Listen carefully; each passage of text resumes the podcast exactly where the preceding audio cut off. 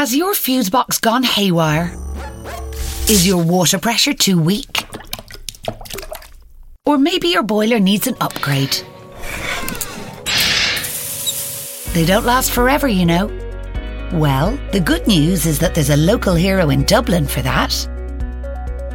So if you're locked out on a Thursday and need a locksmith, take the hassle out of it with localheroes.ie. Our online service connects you with trusted tradespeople in your area, and all work comes with a 12 month guarantee backed by Bord Gáis Energy. Try it out while listening to your podcast. You could get a quote in minutes at localheroes.ie. T&Cs apply. Visit localheroes.ie for full details.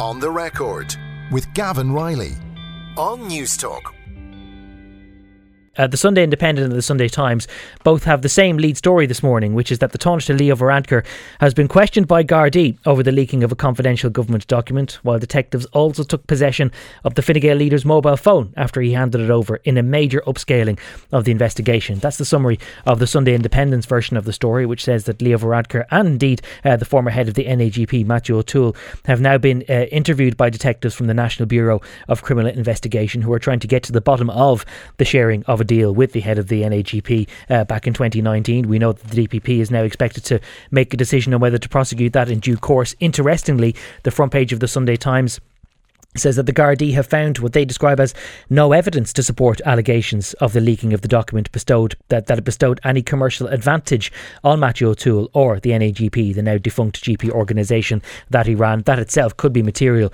when it comes to any decision by the DPP whether to bring a prosecution or not. Uh, the front page of the Sunday Independent has a very happy picture of President Michael D. Higgins, who you heard mentioned in the news bulletin with Stephen just a moment ago, marking his 80th birthday today. He's given an interview to the Sunday Independent. Uh, there is quite a different different picture on the front page of the Sunday Times because it's a picture of a fairly mournful uh, Queen Elizabeth of Britain yesterday attending the funeral of her husband Prince Philip at the chapel in Windsor. Uh, the front page of the Sunday Times also tells us that Ireland's four Catholic archbishops have said that they are taking legal advice after the Health Minister Stephen Donnelly clandestinely, that's their quote, outlawed public mass and other religious services in church last week.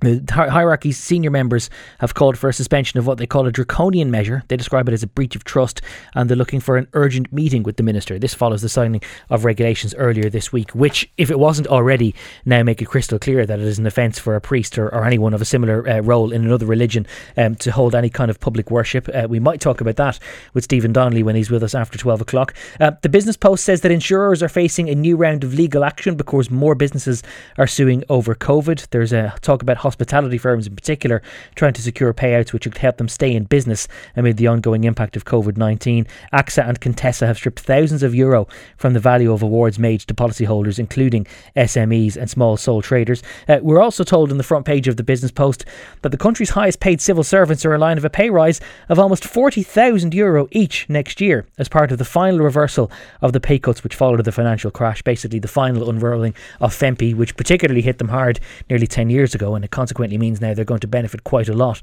uh, when that final stage is taken.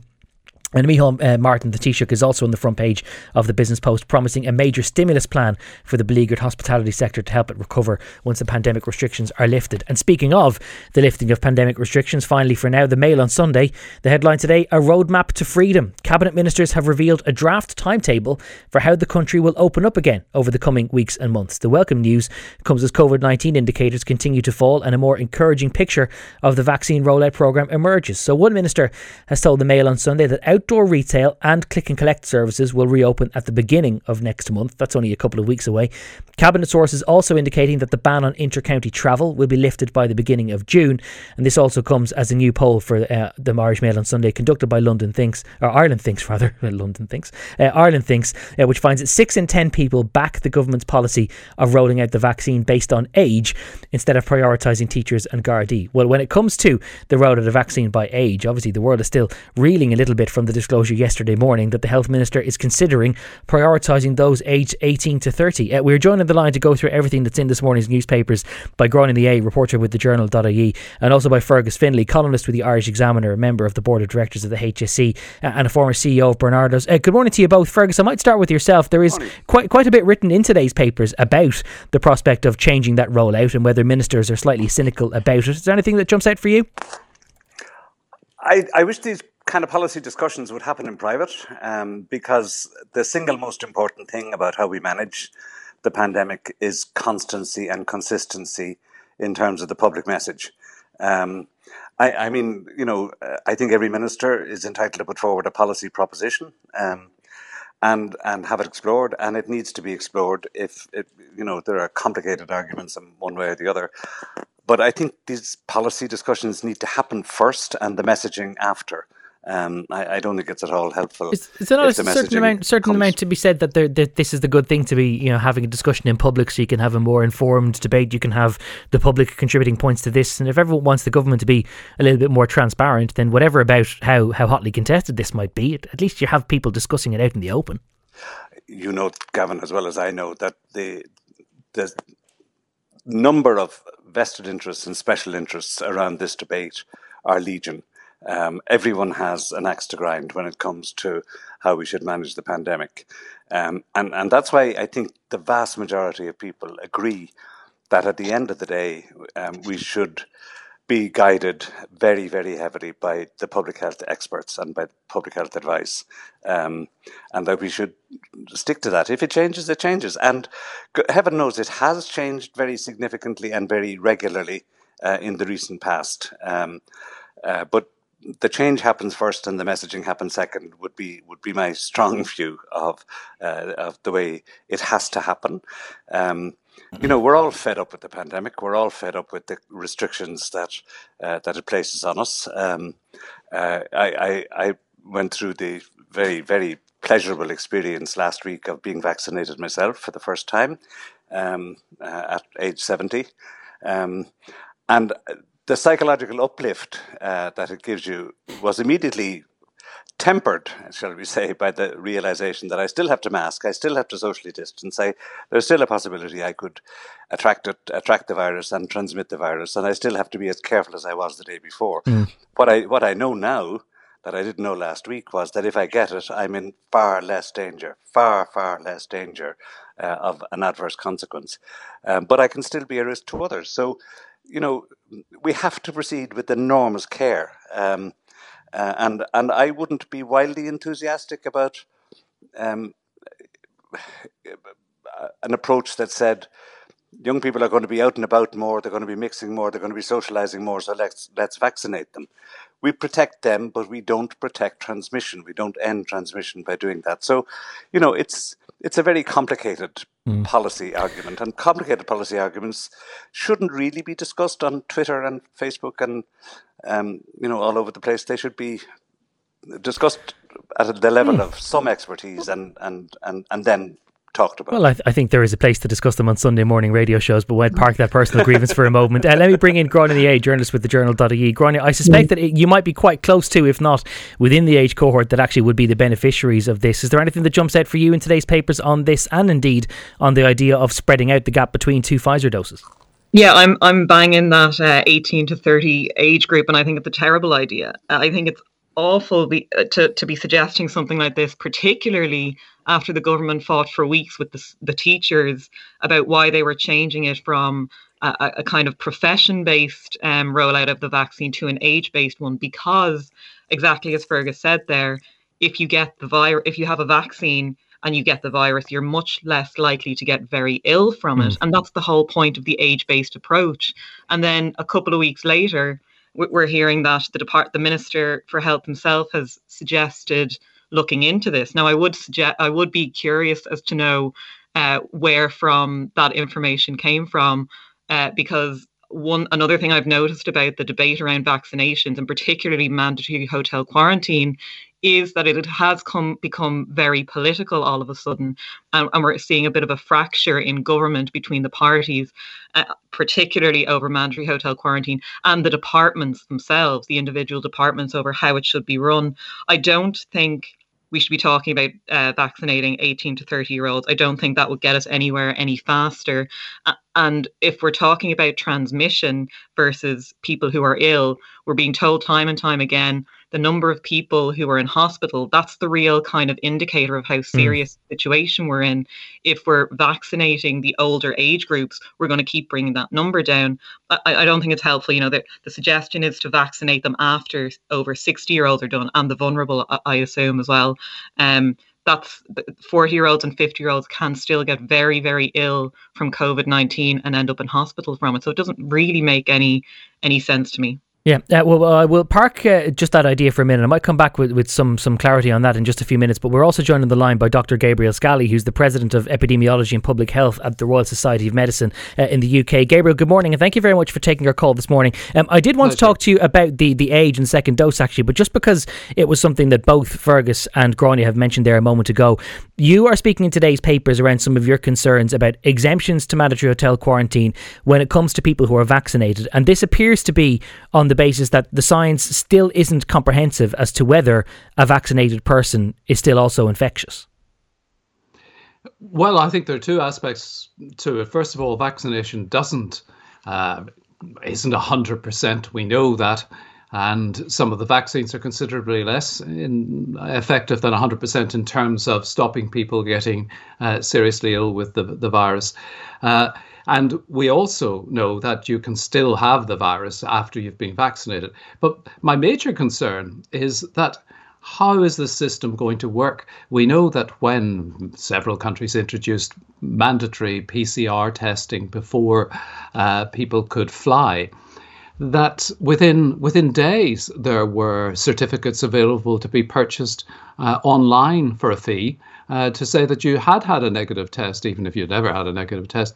So there is there is no mechanism in place to guarantee that whatever bit of paper someone brings from a, a, another country is actually genuine. Okay, so, so you're concerned about people then fraudulently claiming that they've got either a vaccine or a negative PCR test, and that, that you think it needs to be a little less little less watertight, a little less waterproof. Oh, I, I, I, I, think it has to be very watertight. And, and all of these things, anytime you try and put one of these things in place, it can be gamed. You know, mm. anyone who's had uh, uh, teenage children knows exactly how young people can get past requirements to show age related identification, mm. for example, to get into pubs and things like that. Uh, where there's a will, there's a way. And unfortunately, fraudsters can offer these false certificates. Uh, and uh, for uh, PCR testing, and I'm sure there will there will be a similar hmm. problem in uh, terms of guaranteeing that a certificate is valid. What about the argument about whether someone who is fully vaccinated is actually kind of Im- immune from transmitting the disease to others? Because it seems as if Irish policy is now being drawn up on the basis that once you are vaccinated, it does appear not alone to stop you from getting sick, but also to stop you being infectious to others. What, I think the evidence is the other way, really, that uh, people who have been vaccinated can get the virus. And we know that because some of the vaccines, for example, in South Africa with the South African variant, are markedly less effective, markedly less effective. And that comes from knowledge of people who've been vaccinated, subsequently getting the virus and becoming ill and transmitting the virus. So we know it's it's not watertight. Uh, I, from my point of view, uh, a leaky quarantine system in whatever way, whether it's eligibility, uh, vaccination certificates, uh, special exemptions, a leaky quarantine system is really dangerous and really unhelpful. And we should learn from the experience of you know countries like Taiwan or Singapore or New Zealand or Australia, and they do it really tightly, really well. And exceptions can be made, and people can be, for example, permitted to uh, visit sick and dying relatives, but with uh, tremendous precautions in place to make sure that they're, they're not bringing an infection into the country. And what we've got to do is we've got to keep out these variants as long as we can. Uh, that's the absolute priority. So, basically, is it your then your, your clinical view that vaccination does not guarantee that somebody who's coming in albeit fully vaccinated, that it doesn't mean that they can't spread a new variant of concern into this country. Is that, that is that the crux of it? Uh, that is the crux of it, yes. Okay. Can I ask you then about the proposal that was floated by the Health Minister Stephen Donnelly yesterday about bringing forward the 18 to 30s? And it's not clear exactly at what point he would propose to bring them forward, but generally the idea being that once you have those who are most at risk uh, taken care of, that you would rather do those who are most sociable because they're more likely to be transmitting the virus in lieu of having a vaccine, and that he believes it makes more sense, perhaps, or at least is examining whether it makes more sense to do the under 30s before the over 30s. What do you think? Ah, well, this isn't a, a, new idea. It has been discussed since we started talking about who should be vaccinated when. And it depends what the goal of the vaccination program is the first goal, uh, for certainly for COVID nineteen, has to be prevent uh, to prevent serious illness and death. Absolutely, and that is uh, a problem that is uh, demonstrably concentrated amongst people who are either elderly or have underlying conditions. But once those people have been vaccinated to a substantial degree, very substantial degree, mm. uh, there is a question, and I raised this question myself how do you best use what vaccine you have to stop transmission?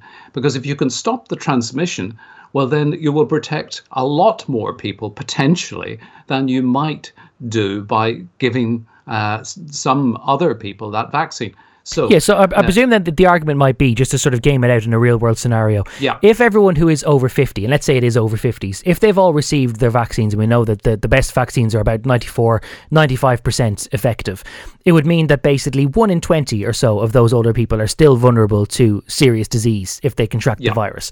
So then, does it make sense to vaccinate those who are more likely to be more sociable to stop the transmission, or does it end up meaning that you are punishing those in the middle tier, those who are 30 to 50, uh, that they're excluded, even though they might be marginally more likely to have a, a more adverse consequence from the virus? Uh, well, that's a, a, pretty stark way to put it, and I'm, I'm not sure that sort of sinful uh, approach to things. You know, people who are not behaving or not uh, uh, obeying the rules. No, what you've got to do is you've got to sit down. You've got, got to look at how can you stop transmission of this virus in the in the country. I mean, one of the reasons, for example, we have uh, vaccinated, and uh, all countries have done it, healthcare workers, is certainly to keep them healthy, but it's also to protect patients going into the into the hospitals who don't have COVID from getting it from mm. very intimate, close contact sometimes with, with healthcare staff. So uh, there is an issue. You've always got to look at transmission of the virus and how you can stop transmission. And it's uh, I, and it, it, shouldn't be a matter of big con- big controversy because uh, I'm sure NPHET and uh, my public health medicine colleagues will be looking at the issues of transmission and will be going through this very logically to see how best to use this virus. Um, can vaccine that we've we've got. Sure. Can I talk to you very briefly uh, in the little time that we've got left? You're obviously you're, you're based uh, at one of the universities in Bristol. You're obviously very familiar with the public health system in England. At, the very least, England has almost led the world in spacing out the gap between its two Pfizer doses. The idea being that once uh, supplies are precious, you try to get as many doses into as many different arms as possible. Should Ireland consider going down the same route as Pfizer becomes more plentiful, so that more people can at least have some protection? Yes, and the spacing is being done not just for Pfizer, but for AstraZeneca as well. It was an extremely logical thing to do and the right thing to do. And I'm surprised that uh, more countries haven't followed suit, and it may well cost lives not to do it. It's very logical. You get the vast bulk of the protection that you're going to get from vaccination uh, pretty immediately after one uh, vaccine dose.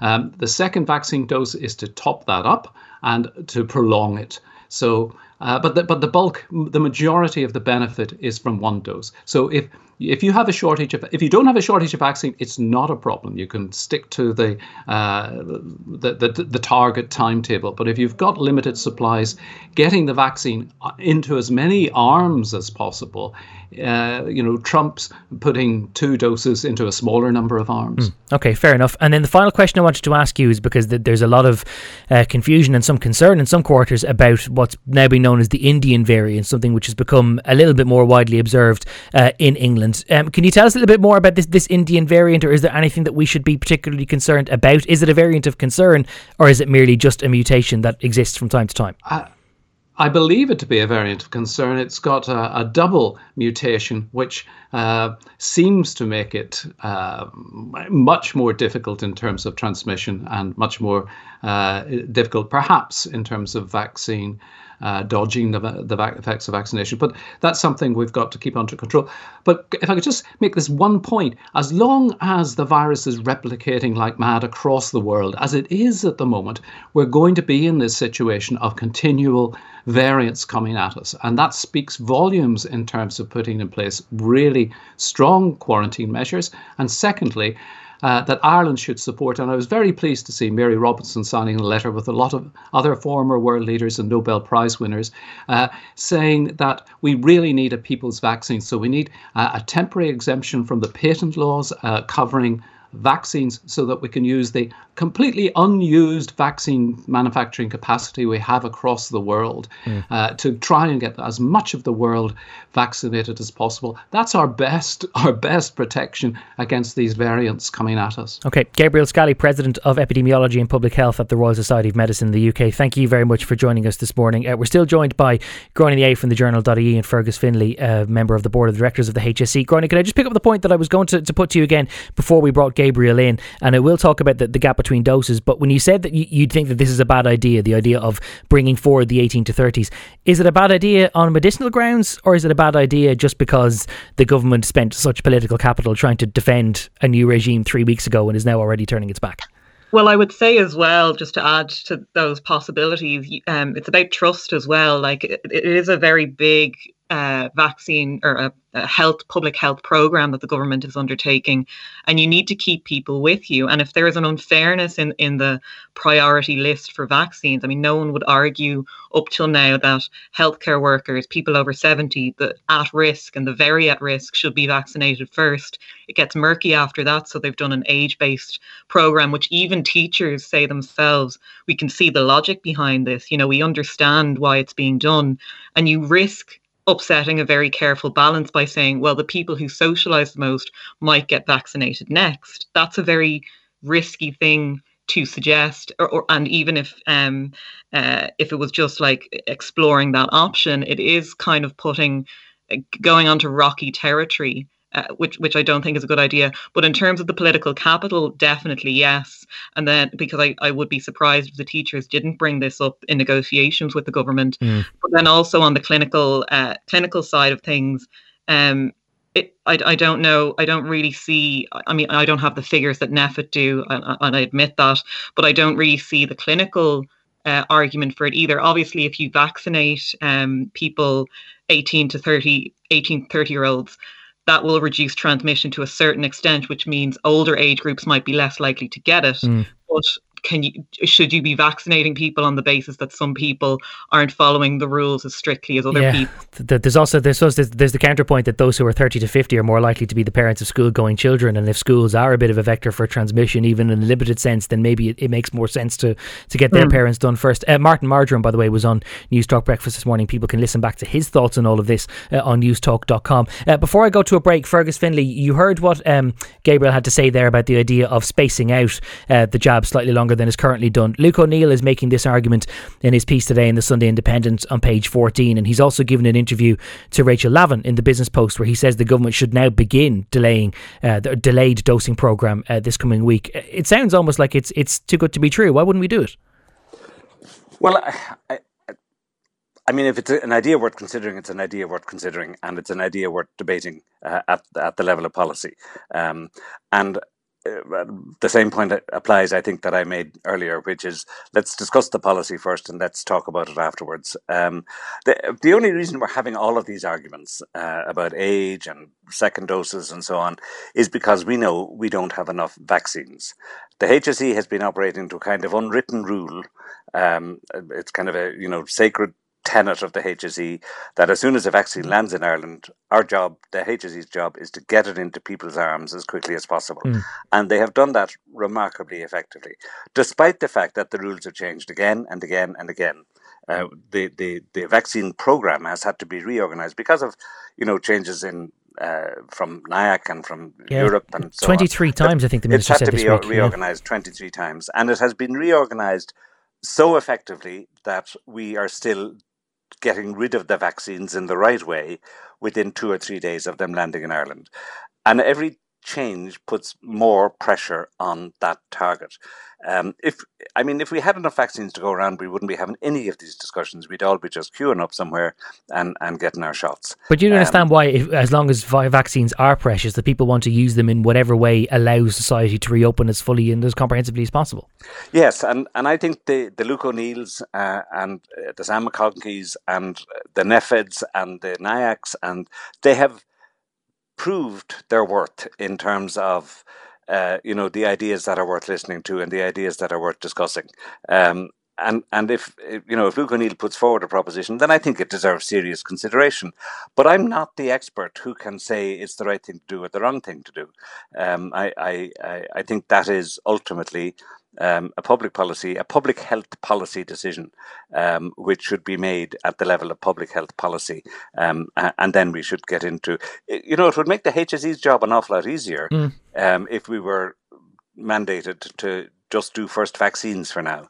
Um, but I don't know what that means in terms of the risk profile. I don't know what that hmm. means in terms of you know, uh, putting more people in jeopardy? I, I, I need p- experts to answer those questions. Uh, Liam has been on Twitter. On the record, NT is the hashtag. He says that Gabriel Scally's zero COVID view on transmission is at odds with the most recent and the NPHET accepted wisdom on the issue. And indeed it is. And I did put it to Gabriel Scally that Ireland's policy was now being drawn up on the basis that vaccination stops the spread as well as disease. But, you know, he's the, the president of public health and epidemiology at the Royal Society of Medicine. And I'm just some lad who hosts a radio show on a Sunday morning. So it's difficult for me to counteract him. We'll talk to Stephen Donnelly about that uh, a little bit later. In the meantime, Fergus Finlay from the board of the HSE and columnist for the Irish Examiner and Gráinne Ní Aodha reporter with uh, the journal.ie are both with us in studio. Uh, there's a lot written today about mandatory hotel quarantine and some of the, the frailties and difficulties and controversies that it has had uh, over the course of the last week. Gráinne, I'll start with yourself. Is there anything in the papers that jumps out for you? Yeah, and um, there's a column uh, by Tony O'Brien about it, where, where headlined with a very provocative t- title: "Our quarantine approach seems designed with failure in mind." And you wouldn't blame him for writing that headline when we look at the history of it. It's only been in place three weeks, and it's been, you know, uh, there's been a some sort of loophole or you know, uh, problem or diplomatic issue every. It feels like every day since. Um, he makes the an interesting point though in it that uh, that this is run by the Department of Health, mm. which he says is kind of a bizarre stance when it should be justice and and foreign affairs probably together running it because it is a border issue rather than although it is related to public health as everything is at the moment. That kind of speaks to those political tensions between departments over this issue that it seems to be coming from health and other departments are wary about it but that is leading to some of the problems that we're seeing that you know we have uh, uh, people who want to go abroad for very valid reasons and there is no body or no board to ap- appeal for for an exemption you know it's, mm. it's kind of a haphazard uh, done in a haphazard way and pursued in the courts because there is no formal method of doing it I, I spoke to a couple of israeli citizens who said that in israel you there was kind of a ban on travel into the country, but you could apply to a board or a committee to say I need to come into the country for medical reasons or, or what have you, and I have a negative test and all that, and they would uh, weigh up appeals and allow some and not allow others, and there isn't a kind of a uh, uh, a kind of a a system like that here basically that people can apply to which is part of the problem yeah. and then the other problem is obviously the departments are warring with each other rather than working together to make it work smoothly it may be an old fashioned view, Tony O'Brien writes in that piece today, but surely when a government makes a decision and adopts a policy on the basis that it protects public health, it ought to be re- implemented rigorously with whole of government commitment and above all urgency. We simply haven't seen this in Ireland. Uh, certainly the, the whole of government uh, approval isn't there. Uh, I know, by the way, uh, Fergus, maybe this is a point that I thought that you might share, that th- I think there is some means through which you can appeal for a humanitarian exemption, but the most common humanitarian exemption that a lot of people would put up if they needed to try and get around mandatory hotel quarantine would be that there's been an unexpected death or a funeral at home and they need to get home to their grieving families. And there seems to be a flat rate policy that that simply doesn't count, which which almost makes you question whether there would be humanitarian exemptions at all. I think Gráinne's point, though, about having an advance um, system, a system in place where, whereby you can apply before you get here, mm. is probably the, the correct way to go about it. I mean, look, we, we, we invented overnight, like we've done an awful lot of stuff, you know, uh, in, in the course of this pandemic. We, you know, we, we went from nowhere to spending billions on uh, PPE. We went from nowhere to spending billions on um, uh, ICU equipment and um, uh, you know the kind of equipment that needed to keep was needed to keep people alive. We did an awful lot of stuff on the hoof overnight. Um, and undoubtedly, undoubtedly, you make mistakes when you're doing that. Um, and you can't, you can't create systems from the ground up. You know, we, we've and it takes a while to get these things right. Now, I think we've got much more right than we've got wrong. Um, but I don't quite get the the the fuss about mandatory hotel quarantine. Um, everyone who wants to come to Ireland, it. I mean, and Gabriel Scally made the point himself in a slightly different context that it's very very easy to come up with um, you know, the fake ID or the fake reason or whatever. Mm. Um, everybody who wants to come to Ireland wants apparently to come for a really, really pressing reason. Um, people need to understand uh, that for sensible, good health reasons, we have to limit people coming to Ireland. And if you come, you have to accept the notion of a mandatory hotel quarantine. Now, I, I totally understand. I mean, there was a really moving situation of a man in quarantine mm. whose father was at death's door, um, and and I totally get that. I mean, there's nothing more painful than being, you know, within a fingertip reach of your of your father, and you still can't touch his finger um, uh, as as he's as he's leaving the world. Uh, I, I understand the pain of that, but but the risks of variants and the risks of you know disease coming into the country are so great mm. that you just have to be hard. And you know, there's like Australia and New Zealand that they're often talked about as examples and, and so on. One of the things they did at the very beginning was just clamp down completely on inward travel mm. uh, to both countries. Well, they just clamped down completely. But there you, were no humanitarian you, you could argue that, that, that, doing the same thing now would be closing the, the stable door long after the horse is bolted because you know there is a, a, primary variant here. Um, there is one kind of obvious issue and though with typically Irish though, isn't it, Gavin? That you know there was pressure and pressure and pressure to do this, and the minute it was done, there's now pressure and pressure and pressure to undo it. Um, uh, not, there's not pressure to undo it. In fairness, it, like we, I think a lot of people would accept and wanted mandatory hotel quarantine at the start of the year. Remember when restrictions were really, really tight and they couldn't go down the road and let people were flying into the country, and that didn't sit well with people. So they brought it in, and as well, we had to wait for uh, the UK to do something similar because of the situation in Northern Ireland, which is, you know, that and the EU is why we can't really compare to New Zealand and Australia. Well, on the, the I, EU I topic, Gráinne, because, uh, sorry, if I could put a question to Gráinne, because th- this, I think, is one of the major issues with the policy around mandatory hotel quarantine. It seems that we have different criteria that we add non EU countries for uh, onto mm. the hmm. list for uh, versus those that are added from the EU. They basically we only add European countries if they've got a variant, and it doesn't matter how much COVID they have overall. Whereas countries outside of the EU get added purely on the basis of the likelihood of you carrying COVID when you come back into the country, and that doesn't seem fair. No, it it, it doesn't, uh, I, and I don't know why that is. I, I, I wonder if it's a kind of a legal issue to do it because they talked about um, whether it was legal to allow certain things, and I suppose if if you're bringing in another variant into the or the the same type of COVID that we have here, maybe that that's deemed as less of an issue than a variant.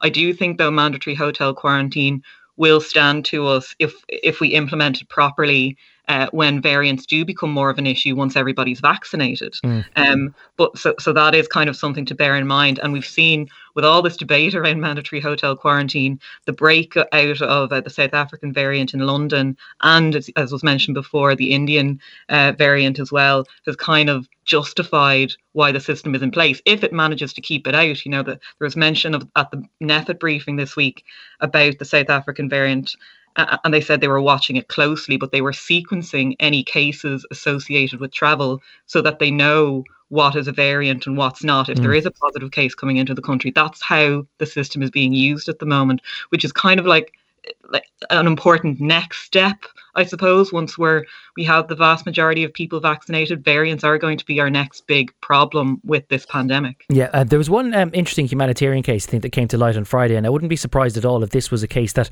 unfortunately ends up before the courts uh, during uh, the week to come. Uh, my colleague Zara King was was talking to this lady uh, on Friday. Her name is Ashley McCarthy. She is a single parent. She lives in Dubai.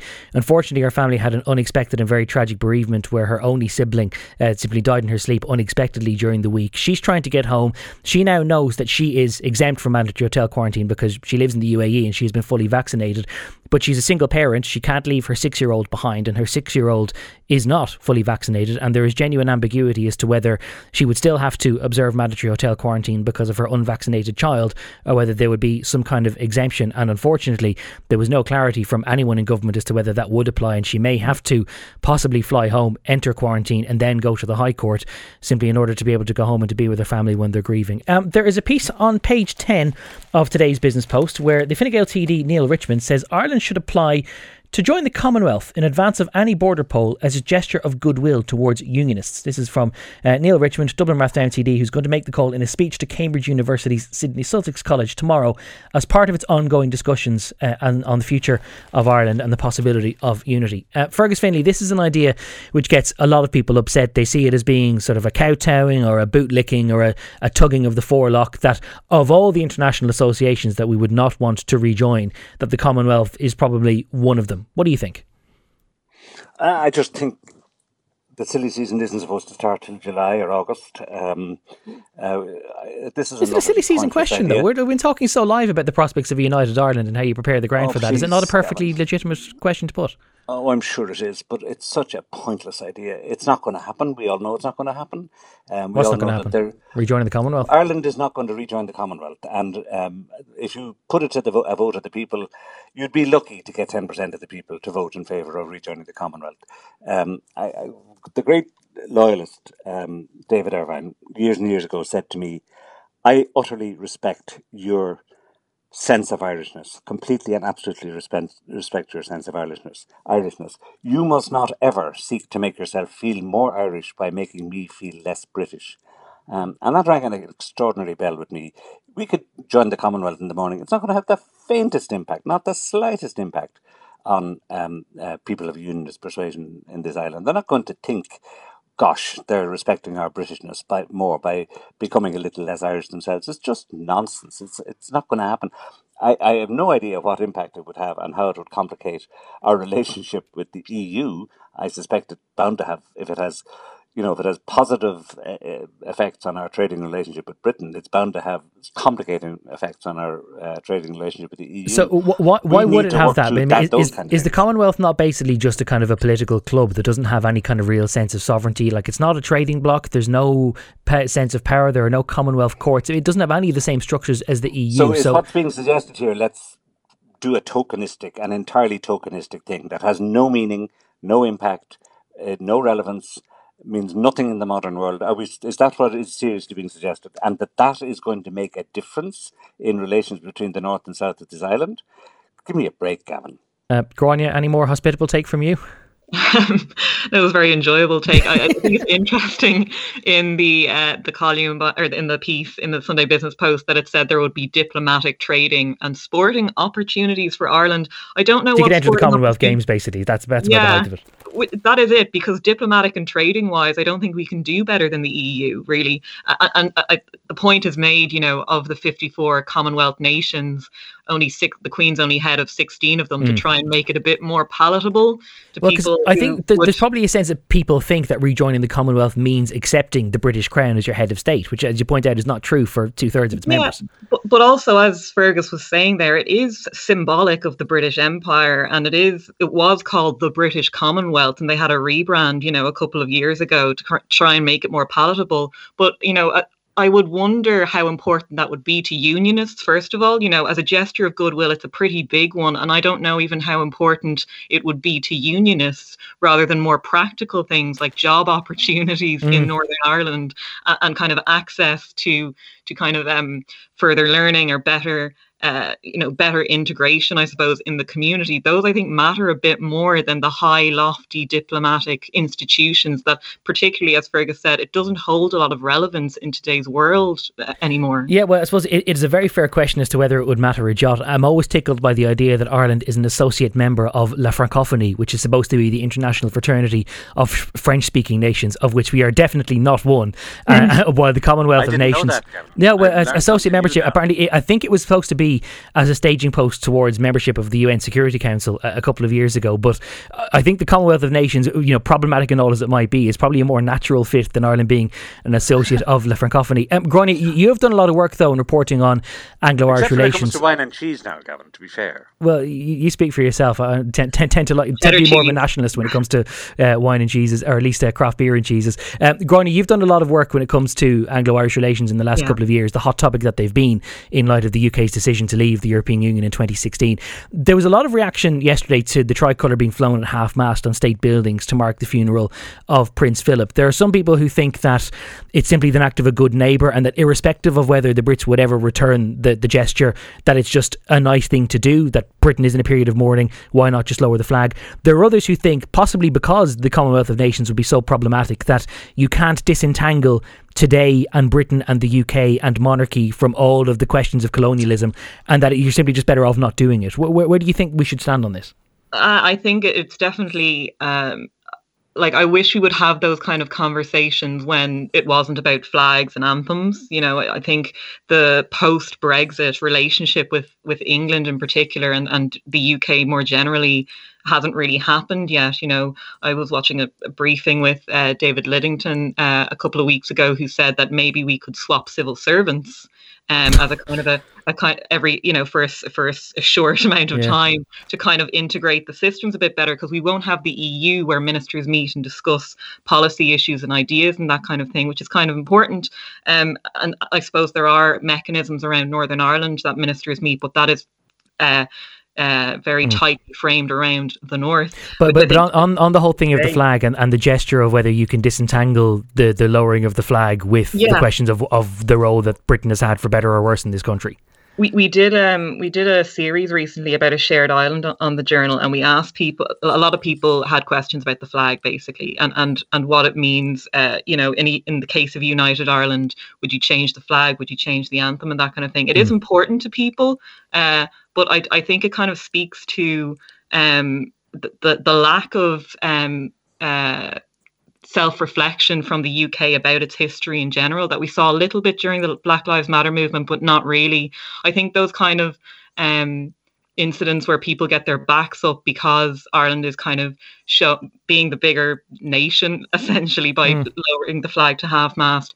It just kind of shows that Ireland doesn't feel that the UK maybe has done the reflection on its history that that kind of war that needs to happen for a more kind of mutual approach, uh, diplomatic relations, kind of closer yeah. integration between the two regions. One common strain that I saw in there uh, in some of the online reaction yesterday, Fergus, was the idea that um, you know, I, I mean, I, I even put the idea out there that, you know, this is a shared island. There's another jurisdiction on the island. And although you might have aspirations for there to be unity, for as long as there is another jurisdiction and that jurisdiction is in a period of mourning, what harm in lowering the flag? And then there were other people who thought, but no, it's not the act of a neighbour, it's an act of subservience. And particularly when you look at the monarchy and everything the UK has done, that for all the countries that you wouldn't lower the flag for, that the UK would be it, and that uh, a member of the royal family who isn't even the sovereign themselves would not be it. Is this a, the sort of thing that we do need to tackle before there's any question of unity, or is it just the sort of thing there's never going to be uh, an agreed position on, so why bother? I, I, I mean, this is the sort of thing we need to be human about. Um, I, I live uh, very quite close to an undertaker's, and there's no, uh, you know, around the corner from my house there's an undertaker's, and it will happen when you're walking down to the shop that a hearse is just pulling out, and a very sad family uh, is walking behind it. And the least you can do, you haven't the faintest idea you know, who, who's grieving and why they're grieving. But the least you can do is stand mm-hmm. respectfully while the hearse passes by. And that's all that we do when we lower the flag. It is, this, I, I mean, could you imagine if, God forbid, Michael D. Higgins were to die in office, there would be, and, and we weren't in COVID and so on, mm. there would be a state funeral um, because it's part of the tradition for a president in office. Mm. Um, could you imagine what, how, uh, you know, some of us would get up on our high horses if the British decided that they weren't going to be but represented. Not to get into, into what about isn't though, but the, the funeral yesterday was not a state funeral, and nor was it the head of state. No, mm. I know, I know. It was none of those things. It was just an old man being mourned by his loving family, and we did the polite and courteous thing of lowering the flag what the hell is wrong with that? What is wrong with people that they would object to something uh, well, like that? Man, I, it's very, it's it's absurd. The man who resides in, in, one of the houses that lowered the flag yesterday is today celebrating his 80th birthday in Fergus. We've got about 60 seconds left. Obviously, you have a shared party affiliation. You were chef de cabinet when Michael D. Higgins was in government. Your reflections on his, his decades of public life? I tried to stop him being elected. I sought the nomination instead of him, and didn't the Irish people um, dodge a bullet there? Um, I, I, mean, we've been very lucky. The, the, last three presidents we've had in Ireland have pushed out the boundaries of the office, have made the office far more meaningful. It's hard to remember in some ways what a sinecure uh, it was and was regarded as. Um, and uh, Michael D has been just, you know, a model, just an absolute exemplary president. I suspect he spent the last year utterly and completely frustrated because so. it, it, it's not, um, you know, like there must be a role that a president can play in terms of national morale at a time of crisis, and and COVID has pre- prevented him from doing that uh, in in an effective way. And I imagine that's been a source of terrible frustration. But I I, I would suspect, um, you know. Um, 99% of the people of Ireland um, would want to wish Michael D a happy birthday and many more years. Uh, I, I, don't want him having a state funeral. No, uh, well, I, I, think uh, I, th- I, think I, I, noticed somebody in, in one of yesterday's papers likening the reaction that he'll have when he is allowed back to go the full duties of his job as a little bit like a, a cow that's been locked up for winter and just desperate for a bit of sunshine and, and open grass. Uh, but if that isn't too crude an analogy to talk about the head of state, we will leave it there. Uh, Fergus Finlay, columnist with the Irish Examiner and Gráinne Ní Aodha, reporter with the Journal.ie. Thank you both very much. On the record with Gavin Reilly on Newstalk. Has your fuse box gone haywire? Is your water pressure too weak? Or maybe your boiler needs an upgrade. They don't last forever, you know. Well, the good news is that there's a local hero in Dublin for that. So if you're locked out on a Thursday and need a locksmith, take the hassle out of it with localheroes.ie. Our online service connects you with trusted tradespeople in your area, and all work comes with a 12 month guarantee backed by Bord Gáis Energy. Try it out while listening to your podcast. You could get a quote in minutes at localheroes.ie. T&Cs apply. Visit localheroes.ie for full details.